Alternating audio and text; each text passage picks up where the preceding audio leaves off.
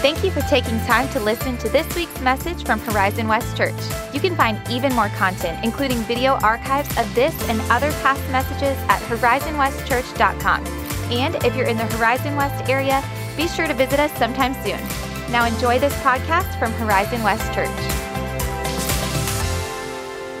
Well, good morning and welcome to Horizon West Church. My name is Pastor Chris, and uh, I want to thank you for watching with us. Uh, I want you to know how eager we are to be together in person again, and we believe that day is coming soon. Uh, in fact, we're actively working toward a plan that would allow us to do that.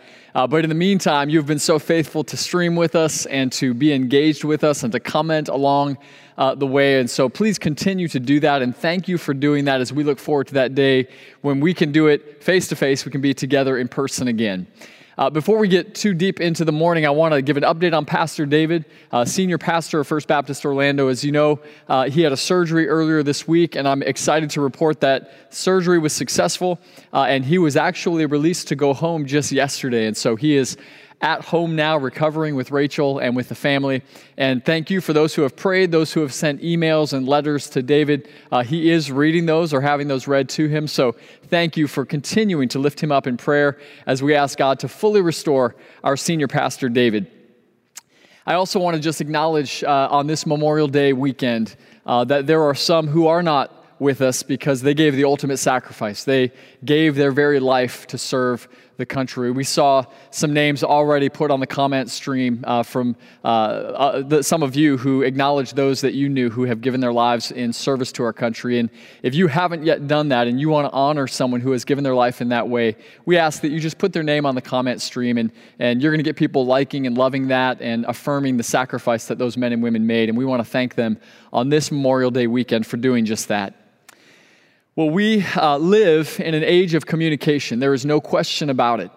Uh, we live in the age of Facebook and FaceTime and Skype and Zoom and LinkedIn and TikTok and Instagram and on and on, texts and emails and phone calls. We are communicating constantly. In fact, in 2014, Apple reported that on their iPhones, they process 40 billion, that's billion with a B, 40 billion text messages every day. Messages being sent, messages being received. And unfortunately, in this communication onslaught, there's a, high likelihood that occasionally you might slip into a, a, a accidental message, something you didn't mean to send, or something that wasn't sent just the way you intended it. I was sharing with some folks earlier this week that when I was first on staff here at First Orlando, I had a supervisor that something about the way that our phones interacted with each other, uh, I never got his messages clearly. And so, to give you an example of how frightening this was, uh, on Sunday mornings, I would get messages that would say, Hey, Chris, I need you to ASAP. And that's how it would show up in the text. It would be jumbled letters at the most important juncture. And, and I would be panicking, going, I, I, I don't know what you're saying. I don't know where you need me. And messaging messaging, so important that those messages we intend to send get communicated in the right way. Well, you need to know this morning that the Christian faith is built on a message. We call it the gospel, which means good news. It's the message of salvation that is the means by which God saves and redeems people. And it's so important that that message gets communicated clearly and accurately in a way that can be received by those who might hear it. Paul said in Romans chapter 10, verse 17, he said, This is how it works. He said, uh, Faith comes from hearing, and hearing through the word of Christ. It is a message by which people understand the good news of salvation and are saved. This morning, we're going to be continuing in our essential series. Over the last several weeks, we looked at different essentials of the Christian life, things like identity and mission and unity and today we're going to look at the essential of message or the gospel message. And what I believe about the gospel message is, is that it is the most essential of the essentials. It is the doorway, doorway by which we access all of the other things that we need in Christ. If you have not yet received and believed the gospel message, you don't have Christian unity. You can't worship your creator. You, you, you can't identify as a child of God because it is the message that God uses to save people. And so I believe the message is the essential that all the others hinge on, and it's the one we'll look at this morning. In fact, what we're exactly going to do this morning is look at Acts chapter 2, the first place that the gospel message was preached. And what I want to do is draw out four aspects of that gospel message that were true then in the first century and continue to be true today. So, with that in mind, would you join me in Acts chapter 2 and looking at verses 1 through 4 together? When the day of Pentecost arrived, they were all together in one place. And suddenly they, there came from heaven a sound like a mighty rushing wind, and it filled the entire house where they were sitting. And divided tongues as of fire appeared to them and rested on each one of them. And they were all filled with the Holy Spirit and began to speak in other tongues as the Spirit gave them utterance. I'm going to pause there for a minute because it's going to be important that we unwrap the context of what's going on. So we're headed to the four aspects of the gospel message that are going to be preached in Acts 2. But before we get there, I need to spend a good amount of time on the context because it's super important that you not miss what's going on here. On the Jewish calendar, there are three pilgrimage festivals that take place every year. The first is Passover, pilgrimage, pilgrimage meaning uh, festivals that the Jews are, are expected to travel to Jerusalem from wherever they are, travel to Jerusalem to celebrate. The first Passover, that corresponds to the Christian holiday of Easter, roughly. Uh, the second is the Feast of Weeks, or the Festival of Weeks. This is the one we're going to talk about more today. And the third is the Feast of Tabernacles, which happens in the fall. We won't pick that one up this morning. So let me unpack each of these festivals, and you'll understand why I'm doing that in just a moment. The, the Passover first occurred when the Jews were uh, exiles, when they were slaves in Egypt. And they were crying out to God for deliverance. And God sent Moses as a deliverer for the people. And on the day that the Jews were rescued from Egypt, they were to take the blood of a lamb and, and uh, put it on their doorposts so that the angel of death, the angel uh, that was taking the lives of the firstborn sons of Egypt, would pass over the houses of the Jews. So that, that holiday, Passover, was built on the idea that if the blood was applied to the doorposts, that death would pass over them and not touch them. And then Moses delivered the people from the land of Egypt. The significance for us is probably clear to you Jesus became the perfect Passover lamb that was crucified and actually was crucified on Passover in the first century as a fulfillment of the original Passover. Not only the perfect lamb, but also the perfect Moses, if you will. He was the perfect deliverer to bring us out of the land of sin and death and judgment and into the promised land of life eternal and peace and joy in the Holy Spirit. So, what was foreshadowed in the first Passover was fulfilled in the death of Jesus centuries later. The Feast of Weeks is the second pilgrimage festival, and this is the festival that's happening in the Acts 2 context. During the Feast of Weeks, the people would celebrate two things. One, they would celebrate the completion of harvest, and secondly, they would celebrate the giving of the law.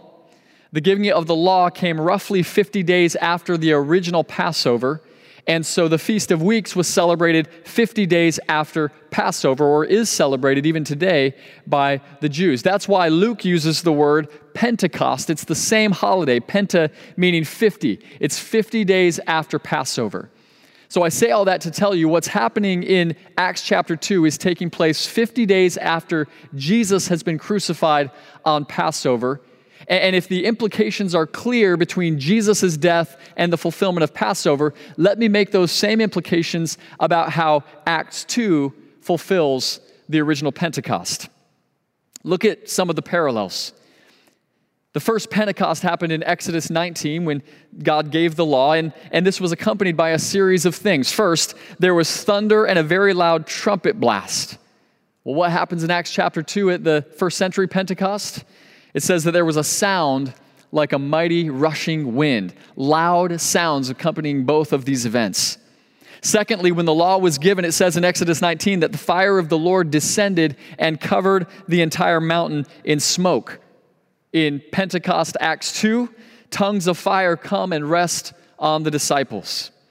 Pentecost in Exodus 19 says that the people were confused and afraid. The same thing is said about the response in Acts chapter 2. And finally, in the first Pentecost in Exodus 19, God was establishing the nation, nation of Israel by giving the law. in Acts chapter 2, God is establishing the church by giving the Holy Spirit. So, so what is foreshadowed in the original Pentecost in Exodus 19 is now fulfilled in the Acts 2 Pentecost as the Holy Spirit introduces the new covenant. Now, that's a lot to process, but the reason I tell you that is so that you know what is happening in the context. God is establishing something new, a covenant with the people that will be based not on law, but based on grace and on the Holy Spirit. And the result of this Pentecost moment in Acts chapter 2 is that 3,000 people are saved on a single day. So let's look for a few minutes at four aspects of this gospel message as it was preached in Acts 2. And each of these things are still true about the gospel today. Number one is this the Spirit powers the gospel message. The Spirit powers the gospel message. Now, now, as Peter is going to preach, and we'll look at those verses in just a moment, I can tell you that people may have been intrigued by his words. They might have even been impressed by what he had to say, but no one would have been saved if the Holy Spirit had not shown up in power, if God had not used the message to draw people to himself. That's why Jesus says in John chapter 6, verse 44 No one can come to me unless the Father who sent me draws him, and I will raise him up on the last day. I, I want to illustrate this with some props. First is a paintbrush. If you have a paintbrush and no paint, then what you have is a useful tool that actually can't accomplish anything. You, could spend hours applying this paint roller uh, to your walls, they're not going to change colors because it's got the form of something useful, but there is no, uh, nothing of substance to go with it. Or maybe a better illustration is this drill gun that I have. And no matter how hard I press the trigger button on this drill gun, nothing is going to happen because though it has the form of something useful, the battery is not attached to it. It lacks power. Paul said that in the end times, there's going to be a people that arise, and these people will have a form of godliness, but they will deny the power that is inherent to it. You need to know this morning that God's truth alone is not what saves people. What saves people is the power of God to open their eyes to receive the truth of the gospel. And I need to say that because in my tribe, sometimes we get the idea that if I just believe the right things, if I just have the right form, if I do the right rituals, then I'm good with God. But it is actually the power of God manifest by the Holy Spirit, drawing people to Himself. The Spirit powers the gospel message. And that is exactly what we see in Acts chapter 2. It's the same reason that Jesus commanded, commanded the disciples not even to preach the gospel until the Holy Spirit arrived in power. That's what Jesus said in Acts 1, verses 4 to 5. He said, While staying with them, he ordered them not to depart from Jerusalem, but to wait for the promise of the Father, which he said, You heard from me. For John baptized with water, but you will be baptized with the Holy Spirit not many days from now. Here's a point of application for us as followers of Jesus you will never argue somebody into God's kingdom because it's not facts that save people, but you may just well pray them into the kingdom because it's the power of God that saves them. Some of you are diligent to, to, to talk with your neighbors and coworkers and friends, and you're looking for opportunities to share the gospel with them. But if you're not praying, if you're not relying on the power of the Holy Spirit to draw them to Himself, you're painting with a dry roller. You're using a drill gun with no battery. It is the power of the Holy Spirit that draws people to salvation. Here's the second aspect of the gospel message we see in Acts 2 the scriptures foretold the gospel. Now, I'm going to take some time to read a lengthy passage. This is Acts 2, verses 14 through 36. You can follow along with me. But Peter, standing with the eleven, lifted up his voice and addressed the people Men of Judea and all who dwell in Jerusalem, let this be known to you, and give ear to my words. For these people are not drunk as you suppose, since it's only the third hour of the day, but this is what was uttered through the prophet Joel. In the last days it shall be, God declares, that I will pour out my spirit on all flesh, and your sons and your daughters will prophesy, and your young men will see visions, and your old men dream dreams. Even on my male servants and female servants in those days I will pour out my spirit, and they will prophesy. And I will show wonders in the heavens above and signs on the earth below blood and fire and vapor of smoke. The sun shall be turned to darkness and the moon to blood before the day of the Lord comes, that great and magnificent day. And it will come to pass that everyone who calls on the name of the Lord will be saved. He goes on, Men of Israel, hear the words Jesus of Nazareth, a man attested to you by God with mighty works and wonders and signs that God did through him in your midst, as you yourselves know. This Jesus, delivered up according to the definite plan and foreknowledge of God, you crucified and killed by the hands of lawless men.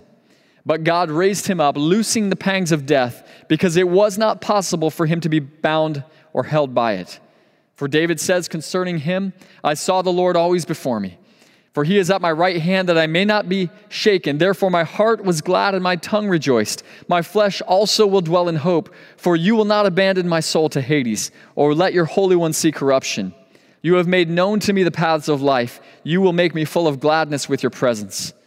Verse 29 Brothers, I may say to you with confidence that the patriarch David, he both died and was buried, and his tomb is with us to this day.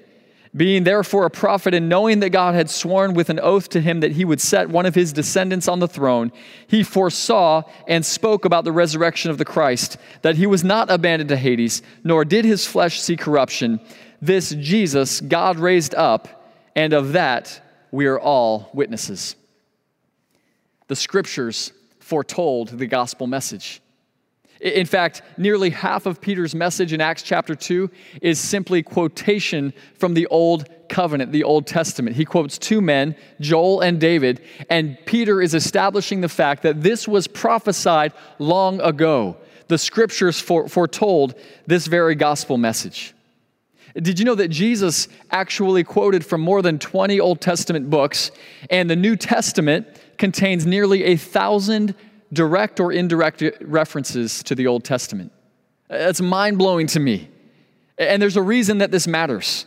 It matters because the gospel message did not simply show up and represent a change in God's redemptive plan, but rather it was God's plan all along. It was just in the first century through Jesus that that plan was revealed and that plan was fulfilled. One of our church fathers, Augustine, says this The Old Testament is the New Testament concealed, the New Testament is the Old Testament revealed. The two go together. One foreshadows, the other fulfills. That's why Paul said in Colossians 1:26 that it is the mystery hidden for ages and generations but now revealed to his saints. Paul's saying there that though it was a mystery, it was there all along. It wasn't a new kid on the block, but it was something that God purposed from millennia past to be fulfilled in Jesus. In fact, Peter calls it the definite plan and foreknowledge of God. And this is important to me because it indicates that what we need is not something more than the gospel. Spiritual growth does not mean that we go beyond the gospel and we learn these new and intriguing and mysterious things. Spiritual growth is when we press into the gospel and we more fully understand it and live it and proclaim it with our lives and with our tongues. Here's the third aspect of the gospel that we see in Acts 2 that Jesus fulfilled the gospel message. And I should probably add, and only Jesus. Philippians chapter 2, verses 9 through 11 says this. Therefore, God has highly exalted him and bestowed on him the name that is above every name, so that at the name of Jesus every knee should bow in heaven and on earth and under the earth, and every tongue confess that Jesus Christ is Lord to the glory of God the Father. Peter says Jesus is the fulfillment of the gospel message. And he does this by going through four stages that Peter's going to talk about. Each one of these he spends some time on. First is Jesus' crucifixion. See, before Peter is going to get to the good news of the gospel, he's going to tell them some hard truth. He's going to say to his audience on that day, You're the ones who crucified Jesus. You're the ones who took him and put him on a cross. It was you. He's not tickling their ears. He's not telling them something that's going to make them feel endeared to him. What he's doing is telling them hard truth as he prepares the way to tell them the good news of the gospel. He places his audience as the culprits in the crucifixion of Jesus. Which begs the question who's really responsible for Jesus' death? Some might say, well, it was the Jewish religious leaders because they chanted, Crucify, crucify. Others would say, no, it was, the, it was the Roman Empire. They're the ones who drove the nails, they're the ones who put him on the cross. The true answer The person responsible for the death of Jesus is me and it's you. It's our sin that took Jesus to the cross. This is the reason that Mel Gibson, the director of The Passion of the Christ, he chose at one point in the telling of that story to, to actually get in front of the camera in a, in a way. He never appears in his face, but at the scene where the soldiers are driving the nails into Jesus' hands and feet, it is Mel Gibson's hand that holds the hammer. Because Mel Gibson wanted everyone to understand that he held himself responsible for Jesus' death, that it was his sin. And I would say it is my sin, it is your sin that took Jesus to the cross. The crucifixion is the first stage in understanding the gospel story. Secondly, the resurrection of Jesus. Uh, we may be tempted to think that the gospel uh, is a series of victories over certain things. So, for instance, we, we, might think, well, when Jesus died on the cross, that saved us from sin. And then when Jesus rose from the dead, that, that helped us overcome death. And then when he ascended, and we go through these stages like it was a series of victories. But that's not how the word talks about what happened. The word says that all victory was won at the cross of Jesus, that it was the crucifixion that secured our victory. That's why it says this in Hebrews 2, verses 14 to 15. Since therefore the children share in flesh and blood, he himself, Jesus, also partook of the same things, that through death, notice that, through death, he might destroy the one who has the power of death, that is the devil, and deliver all those who through fear of death were subject to lifelong slavery. Your victory over sin, hell, death, judgment, your victory was secured at the crucifixion of Jesus. What the resurrection of Jesus did was it demonstrated proof that the victory had been won. The, the moment that Jesus breathed his last, the moment he said, It is finished, the victory was yours in him. The resurrection established and proved that fact. In fact, Peter talks about the resurrection in these words in verse 24. He says, It was not possible for Jesus to be held by death. It wasn't possible. In fact, if we were seeing things from an eternal perspective, we would not marvel that a man walked out of a tomb. We would marvel that God tasted death. In a very real sense, the miracle was the crucifixion. The resurrection was the inevitable result of the author of life being who he is a risen, reigning king. So we have the crucifixion of Jesus, we have the resurrection of Jesus. Peter's going to mention two other aspects. One, third, the ascension of Jesus. The ascension, that means the, the, the raising up of Jesus. So let me ask you this question. If you were to be asked, you know, where, where is Jesus right now? You know, we, we know that he was on the earth for 33 years. We know he was at the cross. He, he walked out of the tomb. Where is Jesus now? How would you answer that? Well, let me tell you how Jesus answered that in Luke 22, verses 67 to 69. They asked him, If you are the Christ, tell us. But he said to them, If I tell you, you will not believe.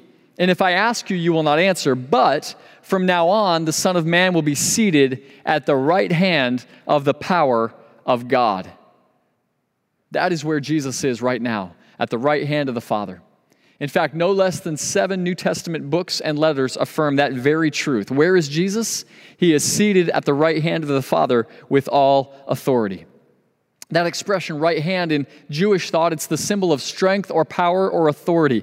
The theological word we might use there is that Jesus is sovereign over all things, which is so encouraging this morning as we navigate these difficult times and this strange season to know that there is not a molecule in our universe that lives or exists outside of the gracious authority of Jesus. He reigns over all of it. After his resurrection, Jesus ascended to the right hand of the Father, was given all authority, all dominion. He continues there now at the right hand of God.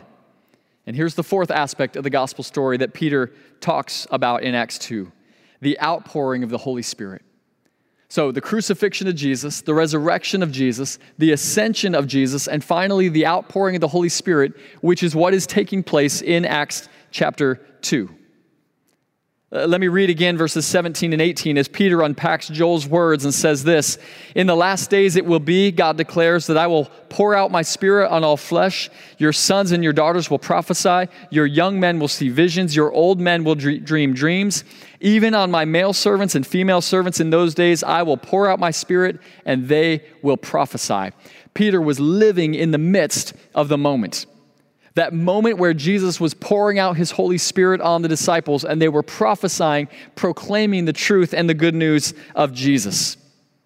And this is so powerful because whereas Jesus' earthly ministry was bound to one man in one place at one time, albeit the Son of God, it was still limited to where Jesus was.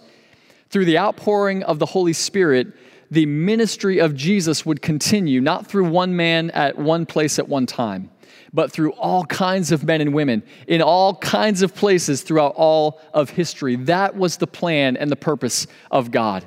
That's why Jesus said to the disciples, You're going to do greater things than these because I'm going to the Father. Meaning, when I go to the Father and I pour my Holy Spirit down upon you, the gospel is going to spread to all nations. It will be more impactful than even having Jesus live among us. What an incredible and powerful truth. And notice who Peter says will be recipients of this Holy Spirit. He says, all kinds of people. He includes sons and daughters, male servants and female servants. See, God's desire was that the gospel message would burst forth from all of those who put faith in Jesus, no matter young and old, no matter Jew or Gentile, no matter male or female. We are all carriers of this good news of the gospel, and we all should take every opportunity to preach and to proclaim the good news of the gospel. Jesus wanted his Holy Spirit poured out on all people, and we receive it by faith. So remember my question a minute ago. I said, Where is Jesus? And we established the fact that he's at the right hand of the Father. Well, why then do we teach kids that Jesus lives in their heart? Is it okay to do that? Well, I would say yes, because the way that that is true is that as Jesus is at the right hand of the Father, he has poured his Holy Spirit into the hearts of those who believe by faith, and that is his Spirit living within us. So, so don't go to your kids and say, hey, we learned today that Jesus doesn't actually live in your, your hearts. Yes, he does. If they have put their trust in him, he lives there by his Spirit through faith. And so it's okay for us to say that. Here's the fourth aspect of the gospel, and this is so important. We cannot miss this aspect. You have a response to the gospel message. You have a response to the gospel message. Let me read the last verses of this passage, Acts chapter 2, verses 37 to 41. Now, when they heard this, they were cut to the heart, and they said to Peter and the rest of the apostles, Brothers, what shall we do? And Peter said to them, Repent and be baptized, every one of you, in the name of Jesus Christ, for the forgiveness of your sins, and you will receive the gift of the Holy Spirit. For the promise is for you and for your children and for all who are far off, everyone whom the Lord our God will call to himself. And with many other words, he bore witness and continued to exhort them, saying, Save yourselves from this crooked generation. So those who received his words were baptized, and there were added that day about 3,000 souls. I want you to notice two things briefly about the response of the people to that first gospel message. The first is that it was an emotional response.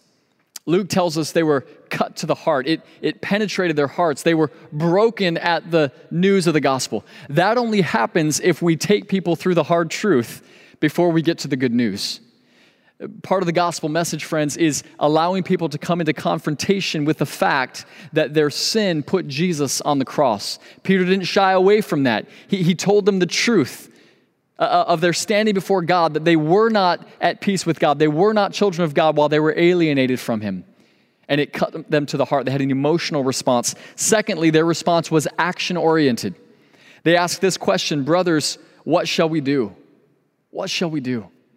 The, the, gospel messages that fell on their ears through the power and the moving of the Holy Spirit caused them to go, I have a response to this. I can't just hear this and I can't just believe that these things are true. I've got to do something with that. Faith is not merely the acceptance of theological propositions, no matter how true they are. In fact, one of my former pastors, when I was younger, said it this way The gospel is not that Jesus was crucified, raised to life, and ascended to the right hand of the Father the gospel is that because those things are true, I must choose to surrender my life to Jesus. See, the gospel doesn't come to bear until we receive it, until we apply it to our hearts through faith. And friends, if you know those things to be true and you go, yeah, check, I believe Jesus died, I believe he was raised to life, I believe all of those things, guess what? The Bible says even the demons believe that and they shudder because they're facing the coming judgment of God. It's not just believing the right things, but it's responding in faith, in submission, surrendering to the Lordship of Jesus by which we are saved. Faith, I believe, is an inner movement of our entire being toward Christ, and it's accompanied by outward demonstrations of that faith. Peter mentions two. They were true then, they're true today. The first is repentance. Peter says, if you want to receive this salvation, if you want to be restored to relationship with God, you have to repent. You have to turn. That word just means to change direction. It means if I'm going this way and I'm living for self indulgence and I'm, I'm living to please myself and to, to enjoy life and do what I want to do, it's saying, I'm not going to do that anymore. I'm going to turn and I'm going to live now for the glory of God. It's a change in direction, a 180 turn. And secondly, Peter says, repent and be baptized. Baptism is the word, the Greek word immerse. It just means to go under the waters of baptism as a way of declaring that Jesus is your Lord and your Savior. Peter says, repent and be baptized. The heart of the gospel, friends, is this it's an invitation. And that invitation in Acts 2 to that audience is the same invitation that stands today in the 21st century as we live in the middle of unprecedented times and strange seasons, that, that God still stands at the door of your heart knocking and saying, If anyone would open the door, I will come in and I will have fellowship with him. If you've never done that, if you have never put your full trust in Jesus, you've never surrendered your life to him, I don't know where you are. And I may not even know you personally, but I'm begging you and I'm asking you, would you today surrender to that gospel message? Would you give your life to Jesus? Secondly, if, if you've already done that, uh, w- would you join me in making that gospel message known to as many people as we possibly can in the time that we have on earth? That, that as many as we encounter, we would let them know, we'd find ways to share with them that there is good news, that though they are alienated from God, they can be brought into fellowship with God through faith in Jesus. That is the gospel. You know, Horizon West Church, we've been talking now for several months about what we're calling the gospel conversation wall. Each of these pins represent conversations we're having with people about the gospel, or times that we're praying with somebody, times we're inviting somebody to come to church with us, times that we're sharing our testimony, our faith with individuals. And I got the chance to pull off 28 of these pins based on emails and texts and things people had told us and conversations they were having. But I look forward to the day where every one of these pins is off the wall, representing a thousand gospel conversations that we've had with lost people in our community. Friends, this is why we are here. If it was only about Christian unity, if it was only about Christian worship, if it was only about Christian fellowship, we can do those things in heaven. We're here on earth to proclaim a message clearly, accurately, pointedly, the gospel message of faith in Jesus.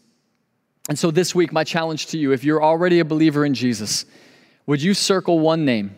Would you underline one name, put it in your mind? Somebody that you're going to go beyond this week or you're going to look for opportunity to go beyond even just the, the slight nudge or the hey join me on the stream or hey can i pray for you? But actually to go all the way to laying out this gospel message for them. Faith comes by hearing and hearing by the word of god.